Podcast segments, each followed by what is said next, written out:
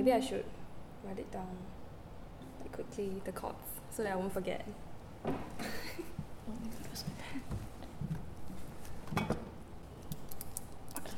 and welcome to a new episode of our Fresh Blood series. Today I'm speaking with Ng Simin, a young Singaporean musician, sound artist who's just a year fresh out of the Melbourne University with a degree in interactive composition. And her music studio, Art Wave, goes beyond the conventional ideas of the practices and products of a music studio, and it's interested in interdisciplinary creative practices across different art forms and genres. Already, so far, she's worked on projects adapting prose and poetry with music, as well as making music for theatre and film. And she's here to share more about what she does and also give us a little sample. So, we're going to be doing some on the spot poetry singing what happened was that before this interview, Simin asked me to bring in a poem written by me for her to sing on the spot. And I haven't written a poem since I was a teenager, so I went to dig up my juvenilia. And I found a little poem that could possibly be interesting to put to music. So I made some slight edits, and we both have it now before us. And what you're about to hear now is completely impromptu, improvised music. Simin has never seen this poem before, and she's going to be singing it completely off the cuff. So take it away.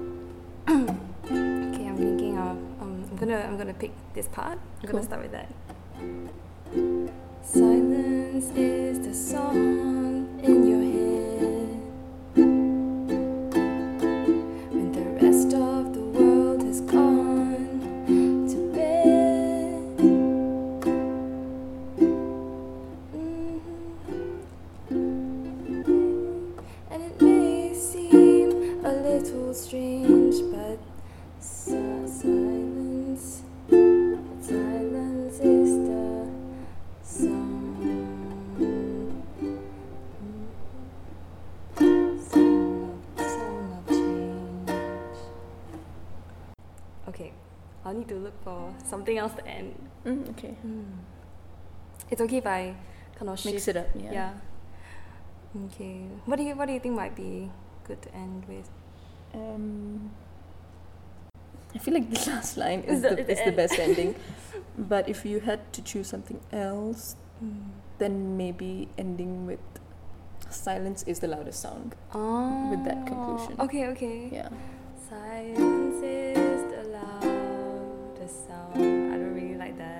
It seems too happy. Or I'm gonna try Silence is the song in your head. Mm. Silence is the song in your head.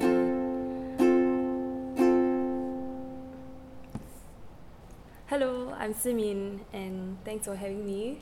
Our Wave Studio was started because I work very closely with my partner and he has skills that can complement my skills. So while I like to compose and collaborate, he can deal with like technical bits. Mm. And so we find that we can actually work together. And so instead of coming under two separate names, we decided to come under a studio. Mm. With the studio, we've we've written for theatre and film, but my personal interest is really in creating like audio plays and stories you wrote on the website that when it started, mm. you you wanted it to be a center for everything sound related in the arts to convene. Mm. So, what inspired this desire to intermingle it with other disciplines like literature mm. and um, other forms? I really enjoy collaborations. So, um, like the the learning of like the kind of language that each mm. discipline uses, yeah. and, and then learning how to work with it, and then bringing bringing my set of skills like onto the table. So I really want to see how music and audio can be expanded, even overflow into like these other forms. So you also mentioned on your website that Artwave Studio is meant to challenge the world of sound art. How does sound art differ from music, uh, or how would you describe that difference in your own words? And what do you seek to bring to sound art to, as you put it, challenge it? Because sound is not tangible. Mm, sound art usually I feel has uh, has something that's tangible that can be seen, and you experience it on the spot, Yeah. like when you're when you're present.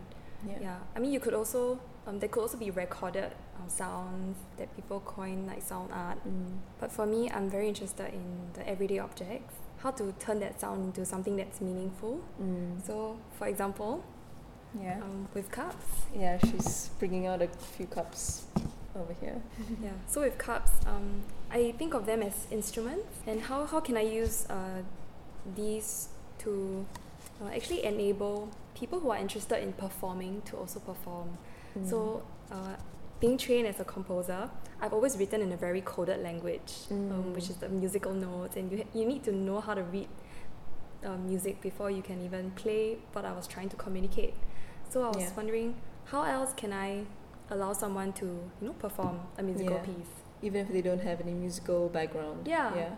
So if I think of myself as giving instructions, I could give instructions in English, um, Mm. in graphics. I made this work called Kept White Cone. Mhm. It's a graphical. It's actually a graphical score. So you actually have uh, the different positions of cups. So your instruments are three cups, and you read a poem as you uh, maneuver the cups Right. as you shift them. The score is actually uh, made of uh, images, actually Mm. drawings. Yeah. As you read the poem, there'll be an image that tells you where to position the cups at that point. Mm. And so it's not so musical in the sense that um, nobody is singing, nobody's actually nobody's Playing actually music per playing se, music, but so- you're making music in the process. Mm, like Yeah. in the shifting of the cups, there are still all these sounds. So I've Mm. explored cups as an instrument. So with three cups, I could either stack them up, I could shift them Mm. just to suit the image of the poem. Yeah. You being um, part of the process as you read and as you perform, because it Mm. can be so easily picked up. Yeah. Yeah, so you don't have to go through like a rigorous training. Mm. Yeah. I've also done on the spot poetry singing. So if you brought me a poem, I would turn it into a song on the spot. And Mm. you get to participate in the process with me, make decisions with me as I Mm. as we songwrite together. Mm. Yeah. So that process becomes demystified in a way. Yeah. Although I have to say that not everybody songwrite the way that I do, Mm. but mm, it's just um, one of the ways you can approach songwriting.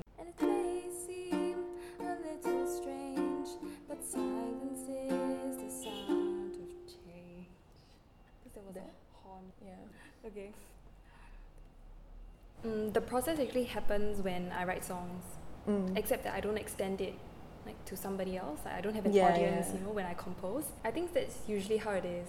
You don't have an audience when you're in the process of Mm. it. And is it more fun when you ask someone else to give their words to you? And it's more of a challenge? Yes, it's definitely a challenge because I have to open up and remember that oh now I have to communicate to someone that I didn't like what I just composed, Mm. and also you know kind of invite you into Mm. like something that's really private Into your process. yeah into my process. Um, Mm. But at the same time, I really enjoy enjoy it when people bring a poem that they like or Yeah. poem that they've written, Yeah. and um, because it's also something very personal to you. Yeah.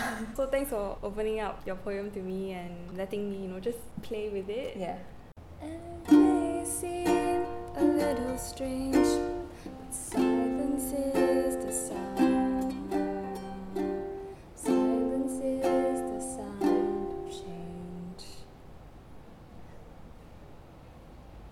Other other things I've done. Actually, this one I did at the theatre show. So we, um So she's bringing out a toothbrush and a piece of paper.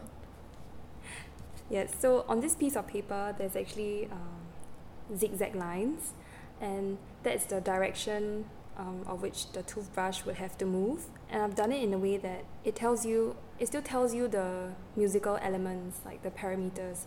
So, for example, the speed. Okay, so so the zigzag lines. Once you turn to a corner, you actually have to Mm. pause a bit Yeah.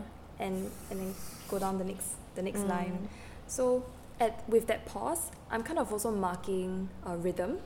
Right. Yeah. Yeah. So um, this is how I I think of this work, and there's Mm. also a start and end. Um, Mm. So once you get to the end of it, Mm. you actually have to reverse. So this is for the instrument uh, of the toothbrush. There's another one where there's a piece of card with a circle in the middle, which I shade uh, with pencil, and you actually have to scrub it. So then you make really quick, um, really quick movements. So it's like Mm. fast rhythm and um, really intense. Yeah. So that's how I notate Mm. for non-musicians to play. So this was part of a theatre piece where we wanted participation.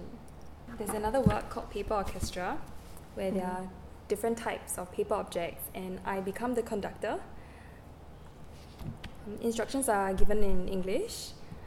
So this is actually accompanied by um, other instruments. Yeah. Okay, so let's say um, you have one instrument, and I, this is my other instrument.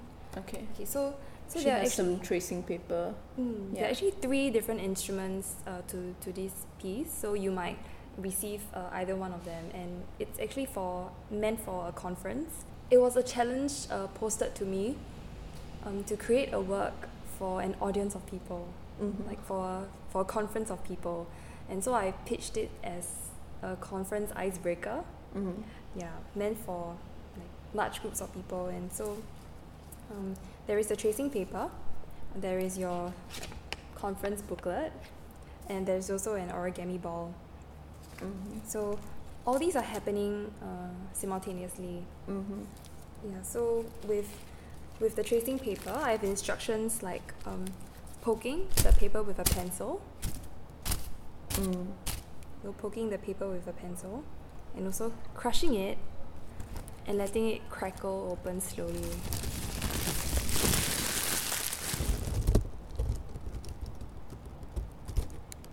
Yeah, so this one's for the tracing paper, and for for the conference booklet or for the magazine, um, we have instructions like flipping, and then Tearing. Yes, tearing a page. Also, from the torn page, you whisper loudly the words that are on the page. So, the final concert of the series includes two great things. So there'll be all these sounds happening and uh, at, at different points. So there are cues. I've looked at these objects uh, and sorted them out in frequencies and decided what kind of rhythm goes where and say at the point where the page tears, no other instrument is actually making sound. I still look at it from a compositional point of view, Mm. But it's just learning how to play with the objects that I have and also Mm.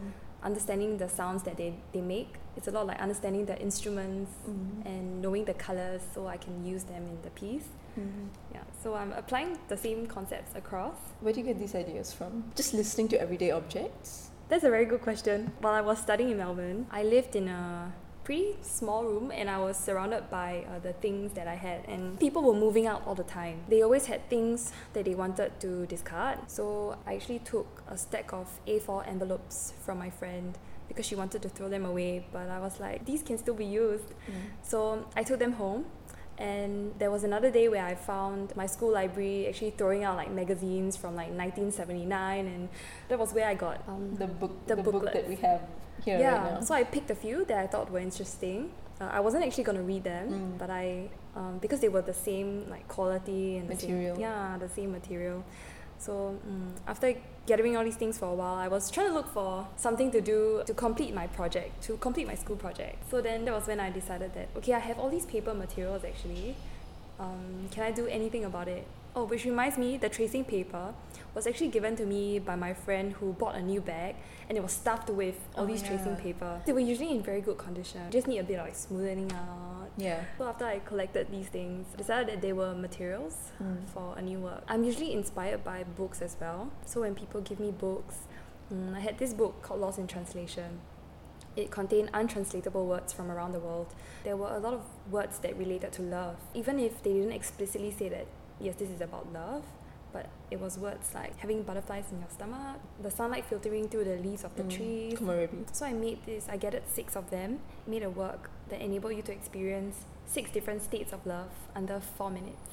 Oh. Yeah, it's a headphone work and I will be seated opposite you. You'll be invited into into this room and it's it's gonna be dark and then there's a lamp over the table and we don't we do not speak at all, but I'll be facilitating the whole process. So I'll be putting objects, I'm flipping the cards, Mm. um, to, for you to read the different words. I brought this to different festivals. What is Mm. it called? Six Days of Love. Right. I always enjoyed how other people would bring themselves to the work. So people have different associations to all these words. People have talked to me about komorebi. It reminded them of them walking with their spouse, you know, in Japan. Some people have also said that they felt someone really like embracing them really tightly like throughout the whole uh-huh. process. So it's always been very nice to see how the same piece of work can affect or, Yeah. or conjure up different memories and experiences because of who you are. I can't say that it's sound art because it's also quite a mix of things. Like the sound cannot just exist alone. It has to be accompanied by all these things, but it's still driven by sound. Like the Yeah. storytelling is still through sound. And I presented it at the theatre festival, so it's kind of hard to pinpoint where these things Yeah, it's a perf- sit. is it a performance or is it? Yeah. Yeah. Because Yeah. the sound brings you to different locations. It could be a Mm. cafe, it could be Mm. it could be in front of a couch. So the sound brings you there, but I would still have to be present. And I think the human element also. There's a ah. sense of something intimate. yeah, something intimate because when we're in a cafe, let's say one of the places that I'll bring you to is a cafe, and then I become somebody who sits opposite you. But there were there are also times where I completely shut myself out from you. Yeah, this intimacy enables you to experience so many different states.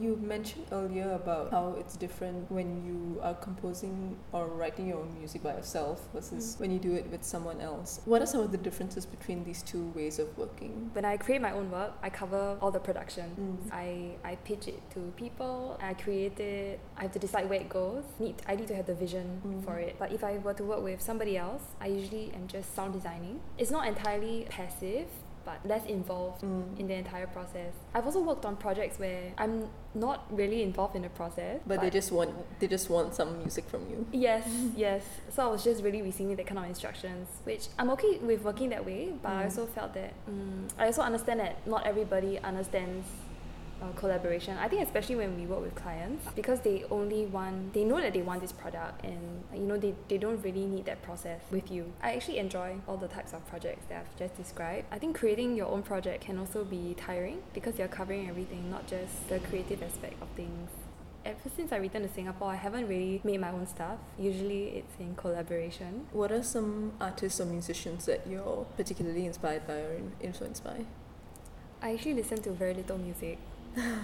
I'm very inspired by books, uh, by theatre, Mm. um, by science, especially children non-fiction, like how it's presented. Yeah, it's always very colorful. Even though the, the content, the content it, it doesn't, nothing is being subtracted from the content, yet it's very easy to read and it's always supplemented by illustration. Yeah, and it makes me very happy when I read them, and it's very inspiring to read those books. So if I were to research on a subject, I usually turn to like the children non-fiction first. Mm. Yeah, because there's just so much creativity going on in there, and Even though it's factual, yes, even though it's uh, I also find inspiration from the things in my house. Yeah, I think the everyday, yeah. You know, even when I was traveling here, um, I heard the rhythms of the escalator, and different escalators have different rhythms, and I know um, which rhythm, which escalator I would want to record if I need a particular rhythm. So I think I go around, um, I start to log in all these sounds in my brain so that Yeah. I'll need to know when to pull them out if I need to. mm, Yeah. like write down okay the escalator in Bugis MRT, the left escalator, the upwards moving left escalator at this time, nine fifteen a.m. Yeah, or sometimes I would just purposely take that particular route just because I wanted to, you know, take that Log that in again. Yeah, take that particular escalator. Or, you know, I, I kind of want the experience like to be surrounded by this. That's a very intriguing insight into your process and your creative brain. So, what are you working on currently, and what are you looking forward to in the future? Um, ever since relocating back to Singapore, I find that I had to change a bit of my strategy. Yeah, so I can't just do art art. So I've been looking into how um, how other people, like say businesses or social enterprises, might need my services. So I've been speaking to a couple of uh, social enterprises to see how audio stories can serve them. So I've been thinking about how people in communities that we seldom see can now be heard because of audio. So I'm thinking about how to craft these stories and Mm. uh, make them available because visuals, um, photography, and any form of visuals are very sensitive when it comes to the different the communities that we usually don't underserved communities. underserved communities. When it comes to photography or any visuals of these underserved communities, it's very sensitive, and we usually get opinions of how people feel about them rather than their own personal stories. So I thought audio can be this medium, and I don't have the answers, but I'm willing to explore. So that's currently what I'm working on right now. What are some of the communities that you're looking into? Mm. Uh, migrant workers, the visually challenged, and adults with disabilities. When can we next see your work at a festival? Any plans? Anything coming up, or Yes, are you allowed to reveal anything? um, I'm actually being commissioned by my university back in Melbourne. Mm-hmm. Um, they are launching a new building on my campus, so they've commissioned alumni artists to create a work. Yeah, so that's something I'm actually working on right now. Cool. Yeah, I can't reveal details, but Okay. So if anyone out there is going to be visiting Australia this year, keep a lookout for it. Thank you for being on Artsy Creators podcast. thanks for having me to do on the spot poetry singing. Yeah, I think you captured it was like a excerpt from the poem, but I think you captured what I wanted to say. Silence is the song